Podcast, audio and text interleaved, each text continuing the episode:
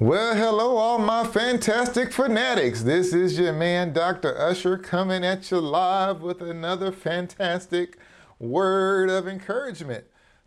When I was driving down the road the other day, I was trying to find a podcast on marriage and relationships because, you know, I feel like I'm going to be on the road for six hours with my wife and kids. Might as well do something to work on our relationship, right? Right. Well, lo and behold, I could not find a thing especially from a Christian perspective, on marriage and relationships. So I decided to just go ahead and just do one because I got this rule. If I can't find something that I'm looking for, that's normally God telling me that, Raph, you need to do it yourself.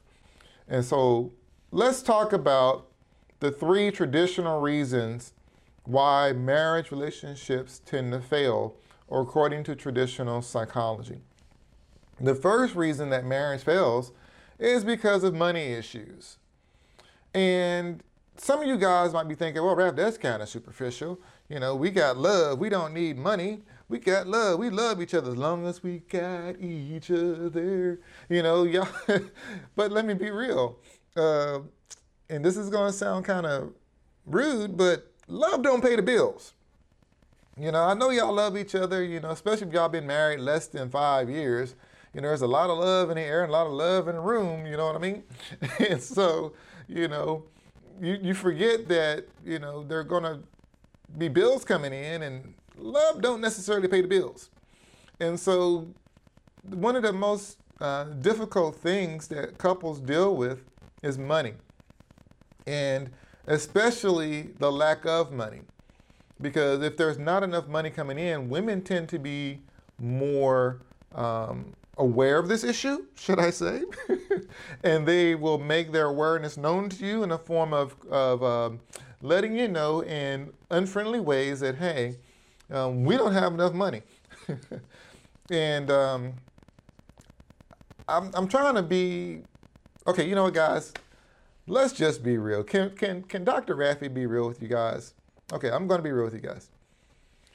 If you are a man and you're not making enough money your wife is going to tell you about yourself.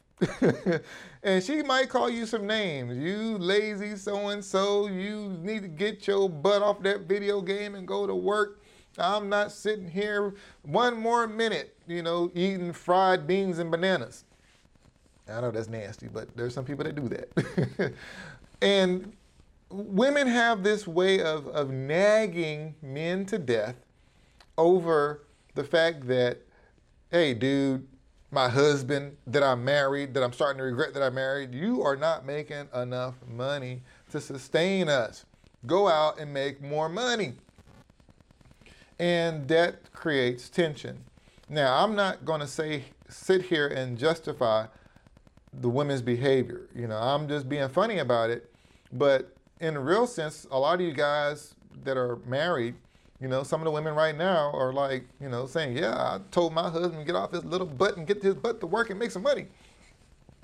And that's fine that you encourage him to get money and go out and make money. But I want you also to be careful as a wife not to destroy your husband. Because the words that you can speak over your husband can tear him down and, and help him to lose motivation. What you want to do is help him to gain motivation.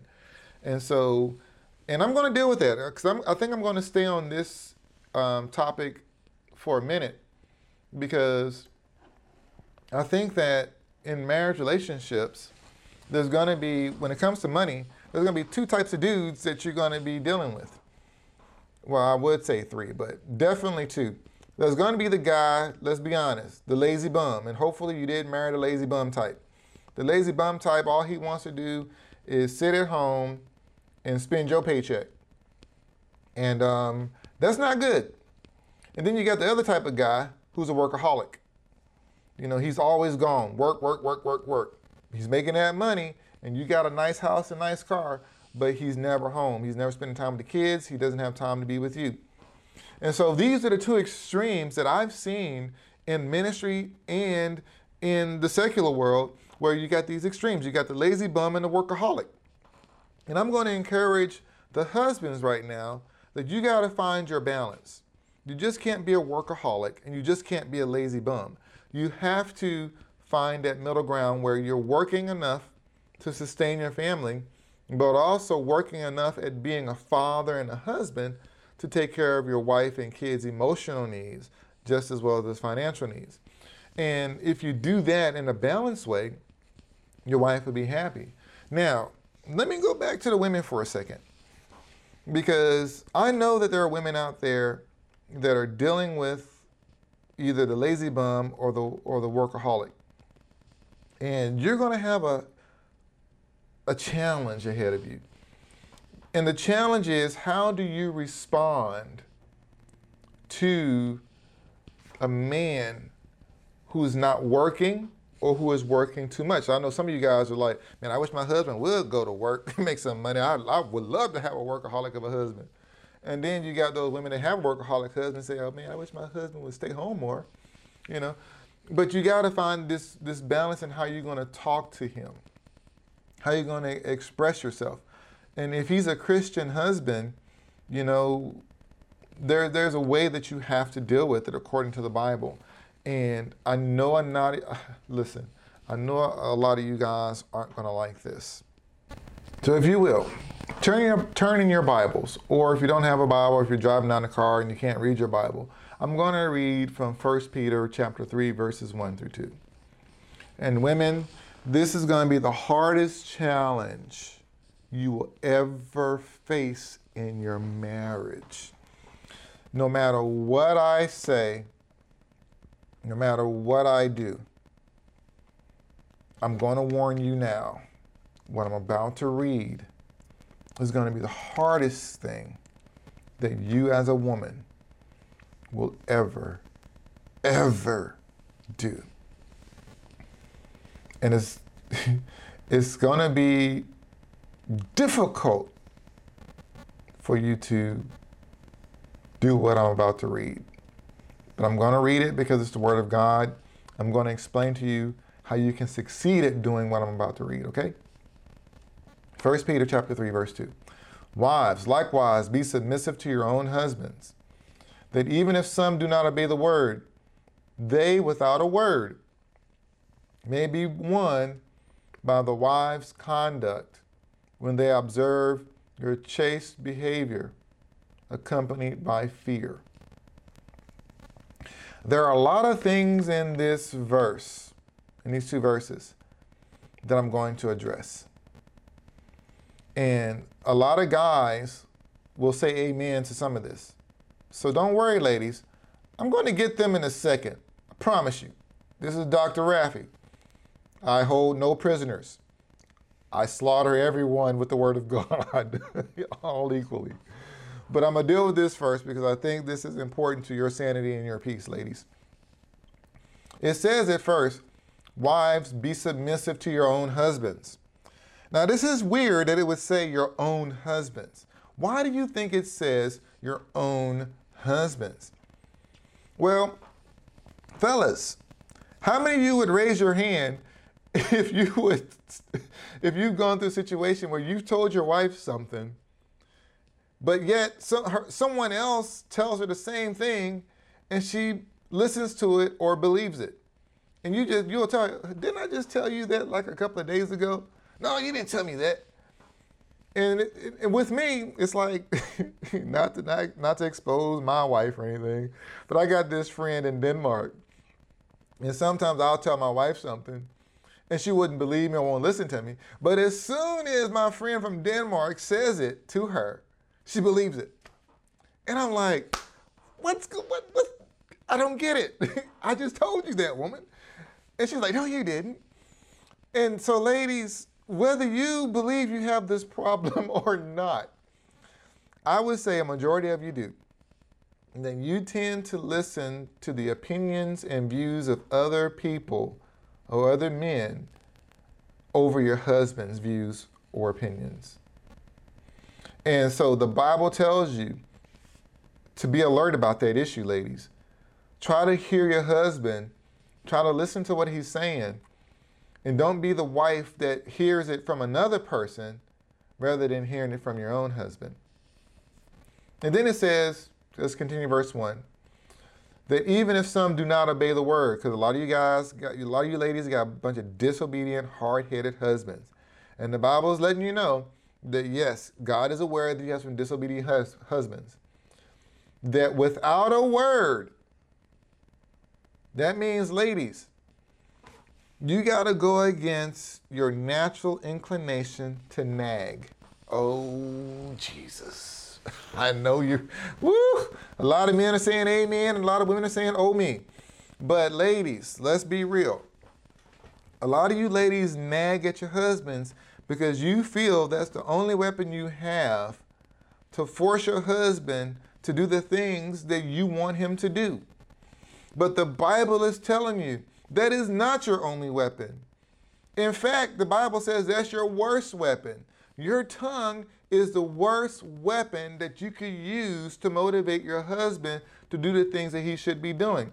Because when you're nagging and complaining, your words become weapons of death and it kills the spirit of your husband.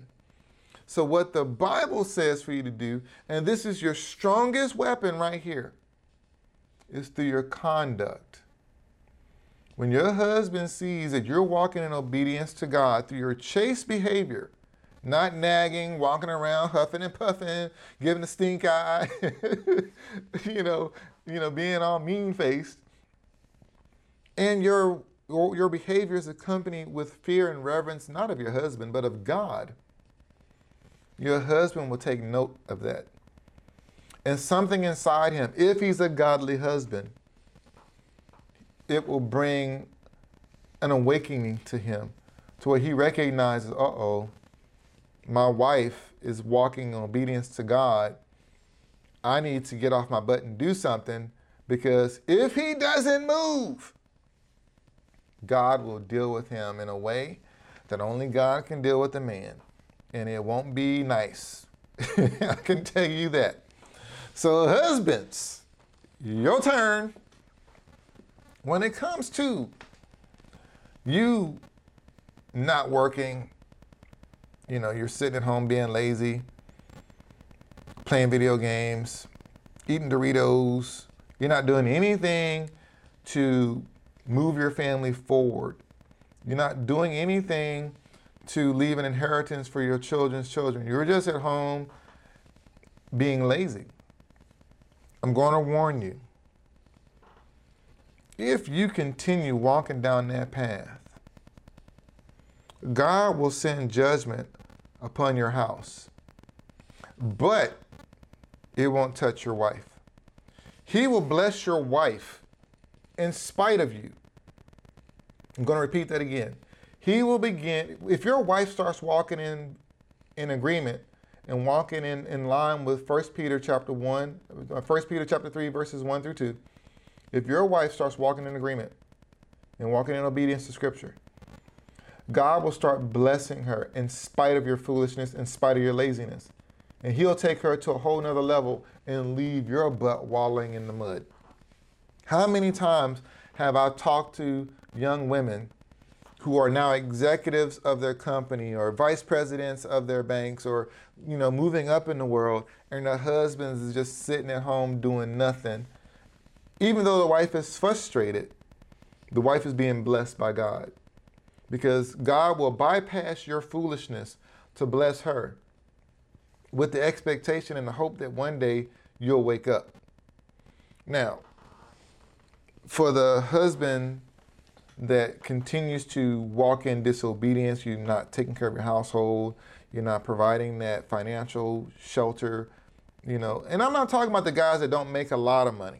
Because there's a lot of you guys out there, you got, you know, low paying jobs for whatever reason. You know, especially if you come from a lower lower class of society, or maybe you're an African American male.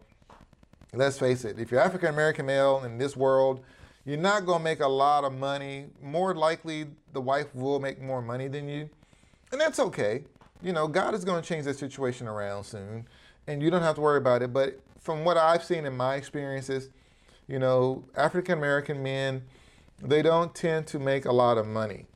You know, but then again, I do got those friends of mine who, you know, six figure incomes. and so, but I just want you guys to be sensitive to the fact that, you know, not everyone is gonna, not every husband is gonna make that six figure salary where the wife can stay home and take care of the kids.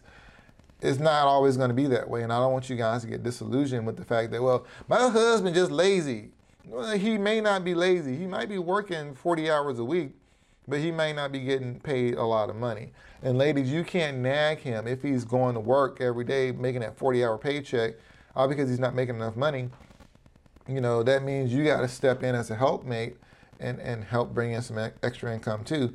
And you don't need to nag him about it because he's, you know, if he's working at 40 hours a week, then I'm, I'm assuming that if he's a man of God, he's doing the best he can. And maybe God's holding back the blessing of financial, you know, prosperity because your marriage relationship sucks. I mean, the Bible says there is only one thing that can hinder prayer, and it ain't the devil. The Bible says the one thing that can hinder prayer is when a husband and wife aren't walking in agreement. And so if you're not walking in agreement and you're always fighting with each other, you know, God's not going to bless anything. He's going to let you waddle, waller in your mess until you guys figure out that, hey, you guys start talking and communicating and, and praying for each other instead of tearing each other down. Now, for the husband that's out there that's a workaholic, bro, I admire your work ethic but you need to put the same amount of effort in your marriage relationship and your in your fatherhood relationship with your children that you do with your work. Because when it's all said and done, when that job is over, or if that company shuts down, you'll be gone, but your family's still going to be there. You know, if you're a teacher working in public school, you're replaceable. There are thousands of kids graduating college every day that could replace you just like that. So don't ever, ever, ever, no matter what type of job you're in, don't ever, ever, ever, ever, ever, ever, ever, ever, ever think that you are so necessary to that job that they can't live without you and it's more important than your family, your kids, and your own health. There is nothing in this world more important than your spouse, your kids, and your own health. And I'm speaking to both husbands and wives right now. There's nothing more important, ladies and gentlemen. And if your job is taking you away from your, your spouse, your kids, and your health is starting to decline, well, ladies and gentlemen, um, I'm going to be the first to tell you let go and let God. You might have to step back from that job a little bit, and you might have to take a little bit cut of that income. And lady, if you got a workaholic husband, he has to take a cut of that income just so he can, you know, be a better father and a better husband and get his health back in check, then guess what? Don't nag. Walk in obedience to 1 Peter chapter 3, verses 1 through 2. Don't nag. Encourage him. You know, you can't have it both ways. I've seen it so many times, ladies and gentlemen, where, you know, the grass is greener on the other side. And I'm like, ladies and gentlemen, the grass is greener where you are. You just have to learn to look at the grass. Quit looking across the field and look down at your own grass and see what you got. And if you're in that mess where you got the lazy husband or workaholic husband, follow the steps that I told you. And the, and the very first thing you can do is just pray. You know, ask God to show you what you're not seeing. Maybe your husband is feeling insecure. You know, there was a time in my life where I got fired from almost every job I had. I don't know what was going on with me. I'm like, man, I'm a smart guy. I'm a hard worker. But, you know, jobs just let people go for sometimes for no reasons. And what are you supposed to do? And eventually it, it, it, it does kind of beat you down emotionally. You know, it makes you think like you're not, a, you're nobody. But that's when you got to remember who you are in Christ. You know, I am a somebody. I am the head and not the tail, above and not beneath. I am an overcomer. I am more than a conqueror. You know, you got to learn how to quote the scriptures over your life because just like King David did in his time, when he was going through his roughest times, he would encourage himself in the Lord. He didn't look for encouragement from outside sources. And husbands, if your wife is not walking in obedience to the word of God, I'm just going to let you know don't expect her to be your encouragement. Some of you might be married to the most meanest, rudest, heartless women in the world. And yes, there are women like that. And ladies, I know you might be thinking I'm talking about you, but you may not be one of those women, or you might be one of those women. And I'm here to tell you, your time is coming too. You know, and I just want you guys to learn to walk in obedience to the Word of God. You know, they say you can never have too much money. That's not true. I know rich people. I got a lot of rich friends, famous friends, who ended up divorced after, you know, making their few million dollars. And you think that making all that money would make a marriage stronger? Nope. Too much money destroyed the marriage. You know, so don't think that it's all about the money. The truth is, it's all about your relationship with your spouse. Are you guys communicating? Which is the second thing I'm going to talk about in the next podcast. So, with that being said, this concludes today's podcast. Hopefully, I didn't go too long and you made it to work on time and I didn't make you late. And if you got any questions, feel free to reach out to me at drusher.com. Until then, ladies and gentlemen, this is Dr. Usher saying I love you. Do as much good as you can while you can. And I'll see y'all in the next podcast. Bye.